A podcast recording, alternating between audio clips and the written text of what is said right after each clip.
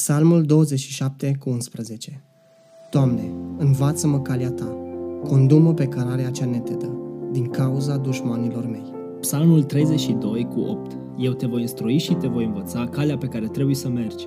Te voi sfătui și ochiul meu va veghea asupra ta. 1 Regi 8 cu 36 Învață-i calea cea bună pe care trebuie să meargă. Ce au în comun aceste trei versete din Sfânta Scriptură? Vino alături de noi să afli răspunsul în seria de mesaje Doamne, învață-mă să umblu pe calea Ta. Ca unul crescut la câmpie, întotdeauna m-au fascinat munții. Când te apropii de Brașov dinspre Codlea, vezi literele Brașov afișate pe tâmpa și par așa de ușor de ajuns la ele de la distanță, bineînțeles. Apoi când ajungi în spate la magazinul Unirea și vezi alea care merge pe sub tâmpa și privești în sus spre litere, cum zicem noi, îți dai seama că nu a fost ușor de cărat acolo sus. Dacă nu ești atent, nici nu observi cărăruia marcată care duce spre vârf. Dar dacă ești atent și nimerești pe cărăruie, foarte repede poți începe să te îndoiești de marcaje pentru că te fac să mergi ba spre dreapta, ba spre stânga, ba spre dreapta din nou și în afară de oboseală și mergi ba într-o parte, ba în altă parte, nu pare să te apropii deloc de vârful tâmpei. Dar dacă urmezi marcajele, în ciuda serpentinelor și a oboselii, în ciuda lipsei de experiență sau a lipsei de condiție fizică, vei ajunge în vârf, vei ajunge la litere și vei fi răsplătit cu o priveliște, cu o perspectivă care îți stai răsuflarea. Pentru că perspectiva dinspre litere spre codlea este mult superioară perspectivei dinspre codlea spre litere. Ce încerc să vă ofer prin această introducere este un fragment din experiența mea de a mă apropia de subiectul pe care îl studiem în acest an spiritual. Anul trecut, pe vremea aceasta, am întrezărit literele, să zic așa, acestui an spiritual. Și anume, cum să umblăm într-o lume atât de confuză, plină de teme și de neprevăzut. Cum să umblăm ca biserică în aceste vremuri tulburi de la distanță aceea părea o perspectivă ușor de abordat, un subiect de care ne putem apropia ușor, așa că mi-a luat mai bine de o lună ca să pregătesc echipamentul de urcare și așa că am pregătit trei serii de mesaje.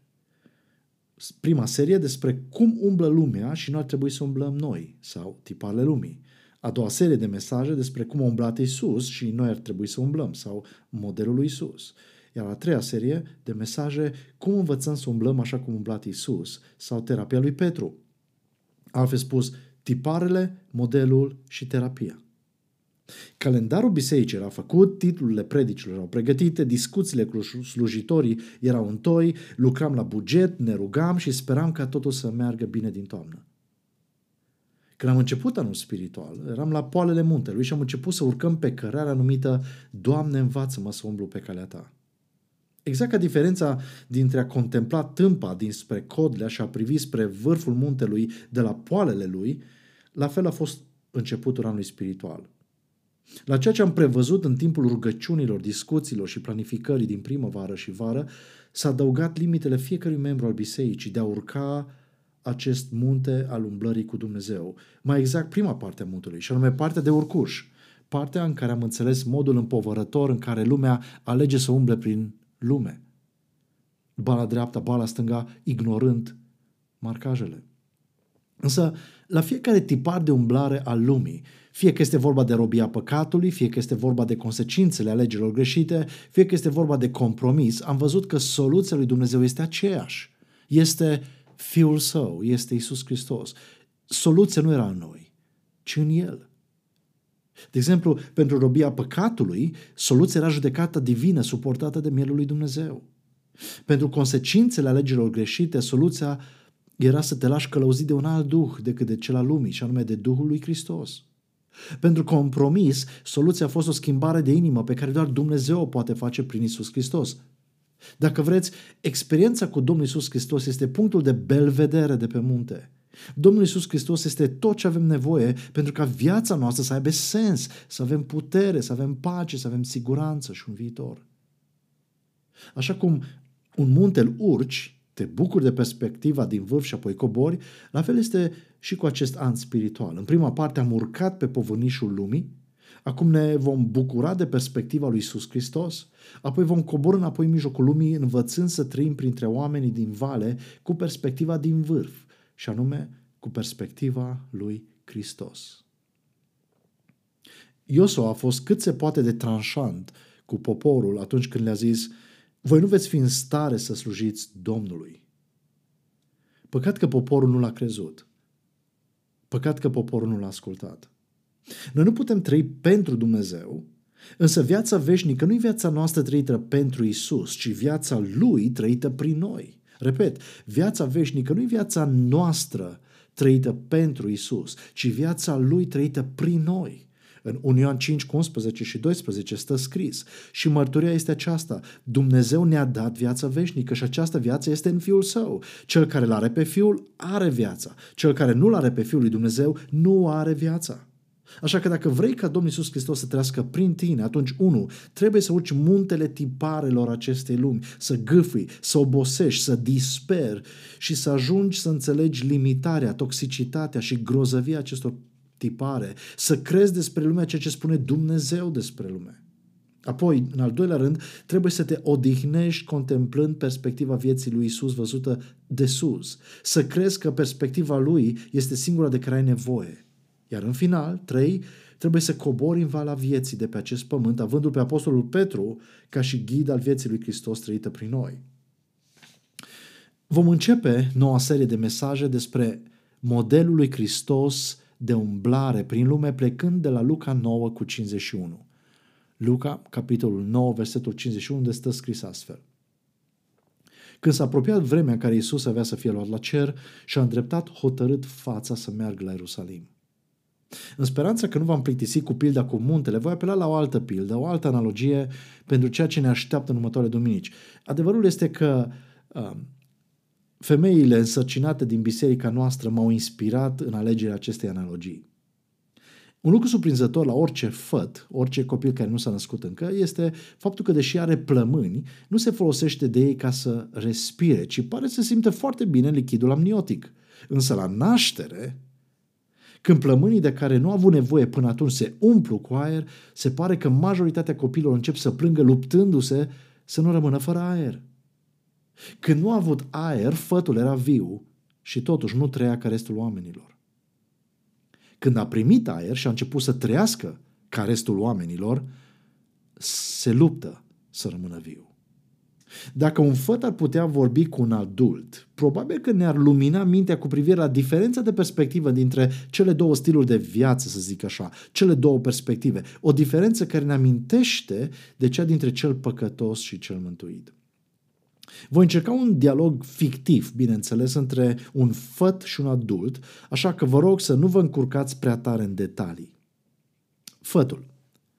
Am așa de multe lucruri în plus în viața aceasta, lucruri despre care nu știu la ce îmi sunt necesare. Adultul. Vei înțelege rostul lor când vei fi ca mine. Fătul. Nu vreau să fiu ca tine. Nu vreau să mă lupt pentru totul în viață. Nu vreau să încep o viață nouă plângând. Adultul. Nici eu nu vreau să mai fiu ca tine, să treacă viața pe lângă mine, să nu știu ce pot vedea, simți, înțelege, să nu știu ce este iubirea. Fătul. Nu înțeleg despre ce vorbești. Sunt mai în siguranță aici în întuneric. Adultul. Dacă rămâi acolo, vei muri. Dar dacă vii la lumină, dacă te vei naște, chiar dacă vei plânge la început, vei trăi. Fătul. Aici nu am nevoie de nimic. Adultul lucrurile pe care nu le înțelegi, plămânii, ochii, urechile, mâinile și așa mai departe, te vor călăuzi noua viață. asta e viața mea, spuse fătul, arătând în jurul lui la întunericul din sacul amniotic. asta e viața mea, spuse adultul, arătând în jurul lui spre lumina care învăluie lumea întreagă. Textul din Luca 9 cu 51 începe în felul următor. Când s-a apropiat vremea în care Isus avea să fie luat la cer. Pentru Isus, cerul este ceea ce este pământul pentru un adult și lichidul amniotic pentru făt. Cerul este mai mult decât pământul, la fel cum pământul este mai mult decât sacul amniotic. Viața lui Isus este superioară nouă, la fel cum viața unui adult este superioară unui făt. Pentru Isus, existența noastră nu este un necunoscut și nici o încurcătură, pentru că știe că durează și știe cum să relaționeze cu noi de-a lungul zilelor care ne sunt hărăzite fiecăruia. La fel cum, pentru noi, perioada de sarcină nu este un necunoscut și nici o încurcătură, chiar dacă poate fi o surpriză pentru unii dintre noi. Nu este un necunoscut pentru că știm că durează sarcina și știm cum să ne raportăm la ea în cele 9 luni de zile, mai mult sau mai puțin. Din punct de vedere al fătului, tot ce face mama lui este fără sens și deprisos. Nu înțelege și nici nu-i pasă. El nu înțelege modul în care viața mamei este șansa lui la viață.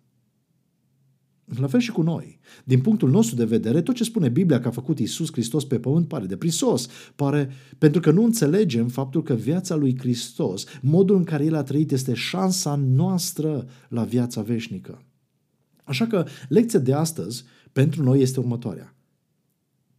Așa cum sacul amniotic nu este lumea pregătită de părinți pentru noi, la fel și lumea care zace în cel rău nu este ceea ce a pregătit Dumnezeu pentru noi. Pentru că Dumnezeu a pregătit pentru noi ceea ce Biblia numește cer. Tot ce trăim pe acest pământ însumează durerile nașterii, ca să zic așa, așa cum le numește Apostolul Pavel în Romane 8 cu 22. Tot ce urmează după versetul 51 din Luca 9 sunt indicii ale faptului că realitatea este mai mult decât experimentăm noi în sacul amniotic al acestei lumi care zace în cer rău. Realitatea este mai mult decât contextul nostru defect, păcătos și imediat. Dacă nu înțelegem acest lucru și încercăm să-L adaptăm pe Hristos și învățăturile Lui la lumea noastră strâmtă, păcătoasă, marcată de tiparele Egiptului, pustiului și Canaanului, adică lumea noastră marcată de robia păcatului, marcată de consecințele legilor noastre greșite și marcată de stilul nostru de a face compromis, atunci suntem considerați de Dumnezeu, așa cum ne spune Apostolul Pavel în 1 Corinteni 15 cu 19. Citez. Dacă numai pentru viața aceasta ne-am pus speranța în Hristos, atunci suntem cei mai jalnici dintre toți oamenii. Cornilescu traduce altfel. Suntem cei mai nenorociți dintre toți oamenii. Iar în versiunea King James stă scris, suntem cei mai mizerabili dintre toți oamenii. După ce a urcat muntele Tâmpa, sau muntele tiparelor acestei lumi, perspectiva din vârf este total diferită de cea dinspre Codlea și de cea din timpul urcușului. Există o lume întreagă dincolo de muntele tău, dincolo de viața ta plină de frământări și lupte și limitări și alunecări și căzători. O perspectivă pe care nu o vezi decât dacă urci muntele până în vârf. Există o lume întreagă în jurul tău pe care nu o vedem, la fel cum fătul nu vede lumea din jurul sacului lui amniotic. Nu o vede până ce nu se naște. Iar noi nu vedem lumea lui Dumnezeu până ce nu suntem născuți din nou. Această lume întreagă despre care vorbesc aici este numită de Biblie cer, locul de unde a venit Isus în lumea noastră și locul unde urma să se întoarcă Isus după evenimentele de la Ierusalim, așa ne spune versetul 51. Adevărul este că cineva doar născut în Brașov nu știe cum arată Brașovul, nu are perspectiva Brașovului, ci a străzii, eventual a cartierului în care trăiește. Doar cineva coborât de pe tâmpa știe cum arată Brașovul ca oraș. Adevărul este că cineva nenăscut încă nu știe cum este viața. Însă pentru medicul care asistă la naștere, viața are sens mult mai mult. Cineva care trăiește în lumea care zace în cer rău, în lumea marcată de robia păcatului, a alegerilor greșite și a compromisului, nu are cum să înțeleagă cerul lui Dumnezeu. Însă Isus, care a venit din cer, în mijlocul nostru, știe cum să se poarte în lumea noastră, fără să păcătuiască, fără să facă alegeri greșite, fără să facă compromis, fără să facă din această lume lumea lui, ci să se întoarcă în cerul lui, fără părere de rău, fără remușcări, ci cu bucurie și cu anticiparea celor care vor veni după el călcându-i pe urme, urmând calea lui.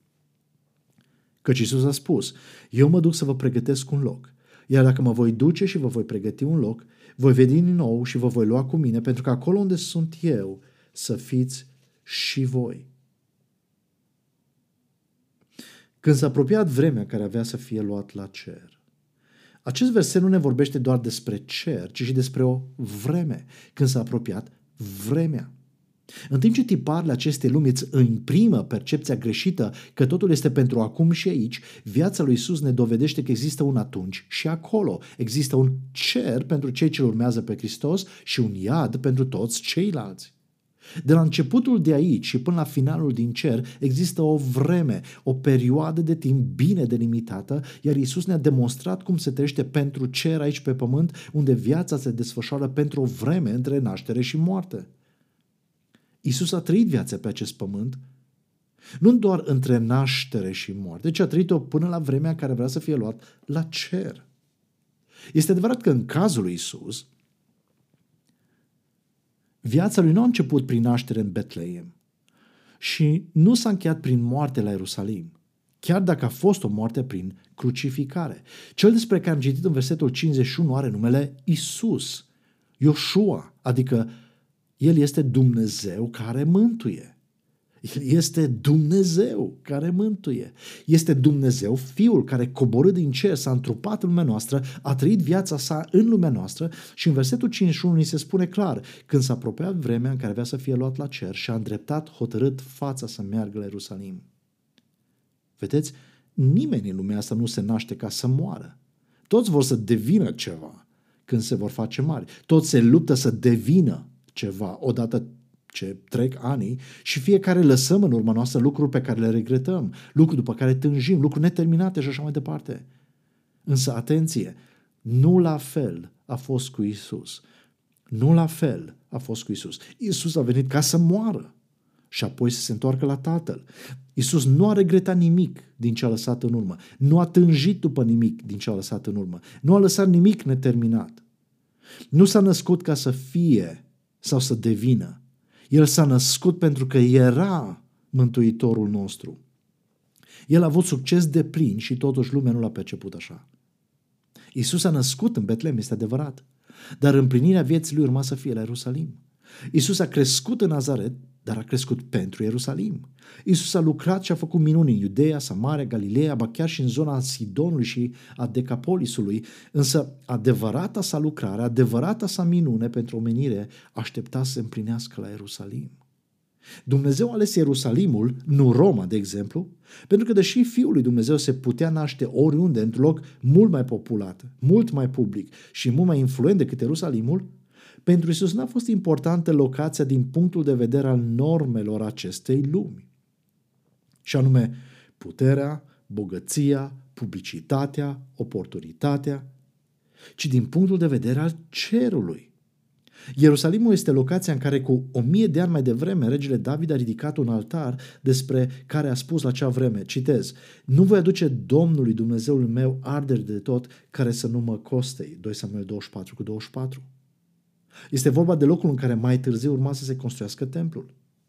De asemenea, Ierusalimul este locația în care cu 2000 de ani mai devreme, pe când locul era cunoscut cu numele de muntele Moria, Avram, ascultând de Dumnezeu, s-a pregătit să-și jertfească acolo pe unicul său fiu, pe Isaac.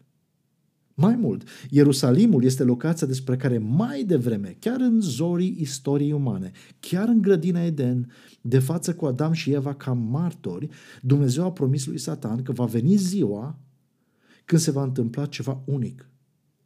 Voi pune dușmănie între tine și femeie, între sămânța ta și sămânța ei.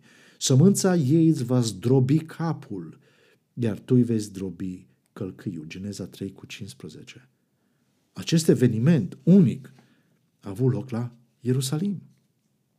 Ierusalimul nu e important pentru că s-au întâmplat toate acestea acolo, ci pentru că toate acestea s-au întâmplat acolo, pentru ca tu și cu mine să înțelegem că există ceva mai mare și mai important decât standardele defecte ale acestei om, lumi. Ceva mai mare și mai important decât urcușul pe tâmpa, și anume perspectiva cerului de care depindem cu toții și de care nu am fi știut dacă Isus, Dumnezeu care mântuie, nu ar fi venit în lumea noastră și la un moment dat, când s-a apropiat vremea care avea să fie luat la cer, nu și-ar fi îndreptat hotărât, hotărât fața să meargă la Ierusalim. 51, mai exact referitor la hotărârea lui Isus. Textul spune și-a îndreptat hotărât fața să meargă la Ierusalim. Revenind la exemplu cu copilul nenăscut încă. Atunci când se apropie termenul nașterii, fătul începe să facă niște mișcări pe care nu le-a studiat mai înainte și pe care nici nu le înțelege. Însă nașterea propriu-zisă se datorează mamei. Hotărârea mamei este cea care salvează copilul. Hotărârea fătului să dea din picioare, fără hotărârea mamei ca pruncul să se nască, nu este în favoarea copilului. La fel cum hotărârea omului pentru o viață mai bună, fără hotărârea lui Dumnezeu să dea viața veșnică, nu este în favoarea omului. Dacă Hristos nu ar fi hotărât să meargă la Ierusalim, noi am fi avut astăzi doar un învățător, nu un mântuitor. Doar un vindecător, nu un mântuitor. Doar un om bun, nu un mântuitor. Doar un fondator de religie, nu un mântuitor. Doar un model de moralitate, dar nu un mântuitor. Doar un expert în pompe funebre care ne, să ne facă să arătăm frumos când murim. Nu un mântuitor care să ne aducă la viață, la viața veșnică. Ascultați ce spune Apostolul Pavel despre frământarea omului și hotărârea Domnului în Efesen 2. Citez de la versetul 1. Voi erați morți în elegiuirile și păcatele voastre, în care trăiați cândva după viacul lumii acesteia, după conducătorul autorității asupra văzduhului, a Duhului care lucrează acum în fiii neascultării între care trăiam și noi toți cândva în poftele firii noastre, făcând voile firii și ale gândurilor și eram prin natura noastră copii ai mâniei ca și ceilalți. Dar Dumnezeu, care este bogat în milă, datorită dragostei Lui celei mari cu care ne-a iubit, deși eram morți în legiunile noastre, ne-a adus la viață împreună cu Hristos. Prin har sunteți mântuiți. El ne-a înviat împreună cu Hristos și ne-a așezat împreună cu El în locurile cerești, în Hristos Isus, pentru ca în viacurile care vin să-și arate nemărginita bogăția Harului Său în bunătatea sa față de noi în Hristos Isus. Căci prin har sunteți mântuiți, prin credință. Și lucrul acesta nu este de la voi, ci este darul lui Dumnezeu. Nu prin fapte, ca să nu se laude nimeni căci noi suntem lucrarea Lui, creați în Hristos Iisus pentru faptele bune pe care le-a pregătit Dumnezeu mai dinainte ca să umblăm în ele. Am încheiat citatul. Observați diferența dintre zbaterea omului și hotărârea Domnului? Zbaterea omului, conform Bibliei, este traiul după tendințele lumii, traiul după voia stăpânului acestei lumi, Satan, traiul în poftele firii noastre, conform voii firii noastre traiul în conformitate cu natura noastră păcătoasă, defectă. Toată această zbatere a omului pe pământ este însumată chiar din versetul 1, prin cuvintele următoare. Morți în alegiurile și păcatele voastre. Altfel spus, îți merge numele că treci, dar ești mort spiritual. Ai impresia că ești bogat, aduni avere și n-ai nevoie de nimic și nu-ți dai seama că ești nenorocit, vrednic de milă, sărac, orb și gol – aceasta este zbaterea omului, iar zbaterea omului fără hotărârea Domnului este zadarnică, este mortală. Pe de altă parte, observați hotărârea lui Dumnezeu. Hotărârea lui manifestată prin faptul că ne-a adus la viață în Hristos, ne-a înviat împreună cu Hristos, ne-a așezat împreună cu El în locurile cerești în Hristos Isus. De ce? Versetul 4. Pentru că Dumnezeu este bogat în milă și dragostea lui față de noi este mare. Versetul 7. Pentru că Dumnezeu este nemărginit în bogăția Harului Său, este nemărginit în bunătatea sa față de noi în Hristos Isus. Iar versetele 8 și 10 vorbesc despre faptul că Dumnezeu a pregătit din veșnicie un plan pentru noi care cuprinde faptele în care să umblăm ca să facem cinste, inclusiv capacitatea să credem în El. Ce diferență! Ce diferență între zbaterea noastră în sacul amniotic al acestei lumi păcătoase și hotărârea lui Dumnezeu și resursele sale în cerul lui pentru noi.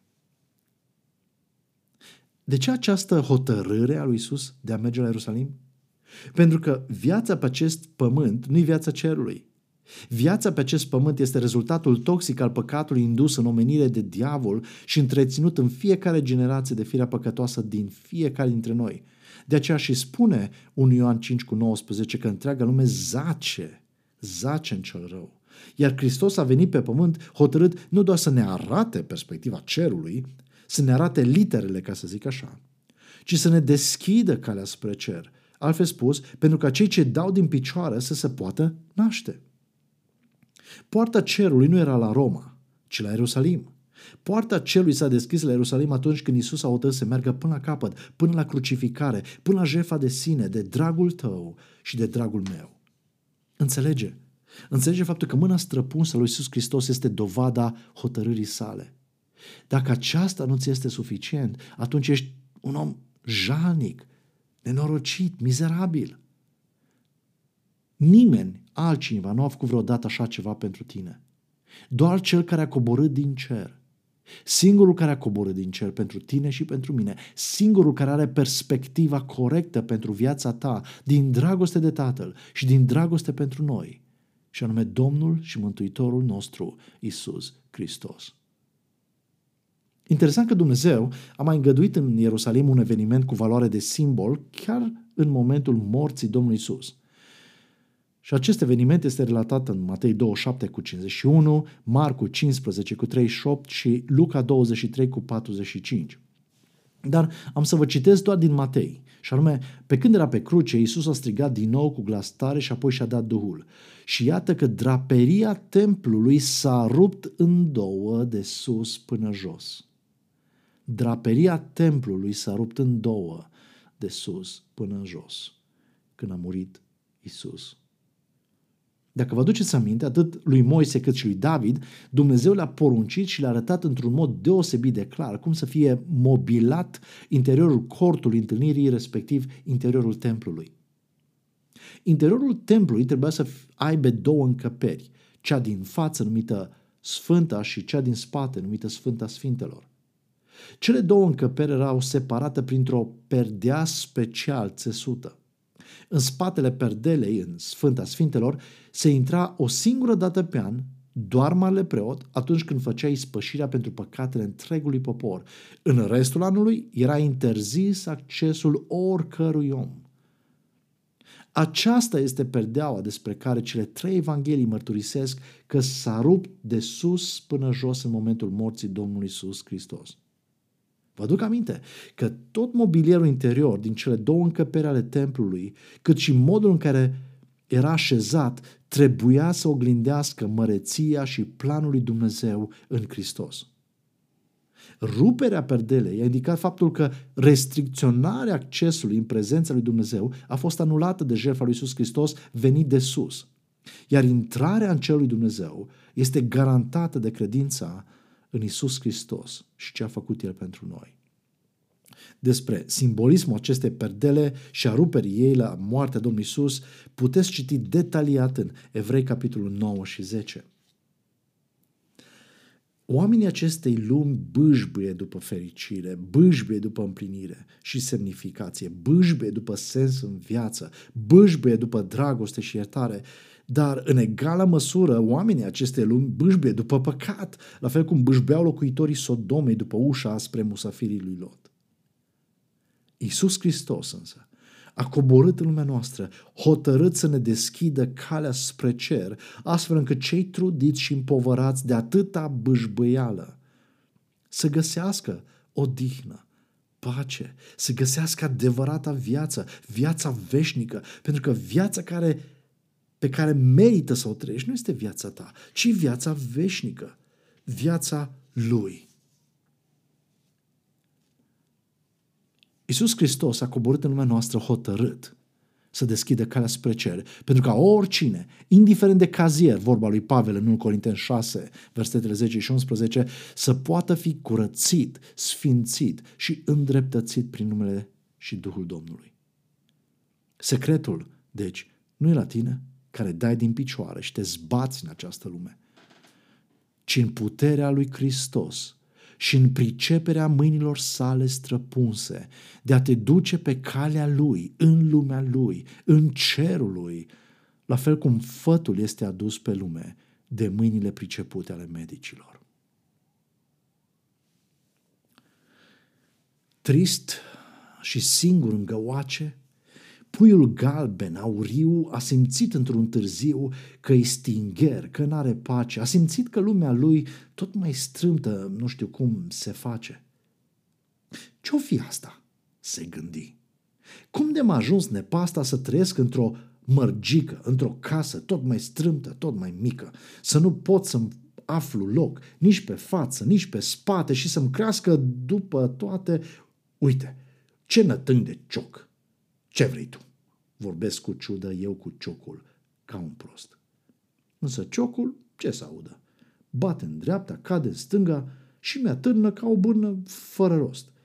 Mi-au ieșit și doi ochi mici, ce să fac cu ei aici? Mi-au crescut și aripi grele, ce să fac aici cu ele? Iar, iar sub pântec la picioare se făcură niște gheare lungi cu vârful încovoiat. Simt că în pântec mi-au intrat. Doamne, pentru ce mi-ai dat daruri care îmi sunt povară? Și lăsat pe partea stângă, a început ușor să plângă puiul pentru întâia ohară. Dar, deodată, în ochi, bate cineva de afară. Cioc, cioc, cioc. Inima în pui se zbate, se înfioară. Cine-i? Oare cine bate? Și cu un tremur cad de o vrajă, a bătut și puiul în coajă. Uite, sub ciocănituri solide se deschide o fereastră. Doamne, ce priveliște măiastră! Și apoi, uite acum loc unde poate să alerge, să se joace, să se culce. Și un glas atât de dulce, glas de mamă, Adantino, iată, îi vorbește, vino. Și prin coaja de ruine a sărit de grabă puiul din bârlogul vieții vechi. O, oh, acum cât e de bine să ai ochi, să ai urechi, ce frumoasă e lumina! Parcă ar vrea în piept să o soarbă. Și asta ce e? Un fir de iarbă? Iar acolo e grădina. Și înălțând privirea în soare, puiul suflă de pripas, a bătut din aripioare și a făcut întâiul pas. Iar apoi, după o clipită, a zărit lângă un arbust o grăunță rumenită. Mmm, da bune la gust. Și colea, o gâză mică pe un fir de busuioc. Doamne, ciocușorul totuși nu e, nu e rău deloc. Dar aici, în noua țară, ce s-ar fi făcut el oare, fără aripi, fără gheare, fără vechea lui povară, din căsuța cea sihastră, bietul pui? Frații mei, povestea lui nu-i decât povestea noastră.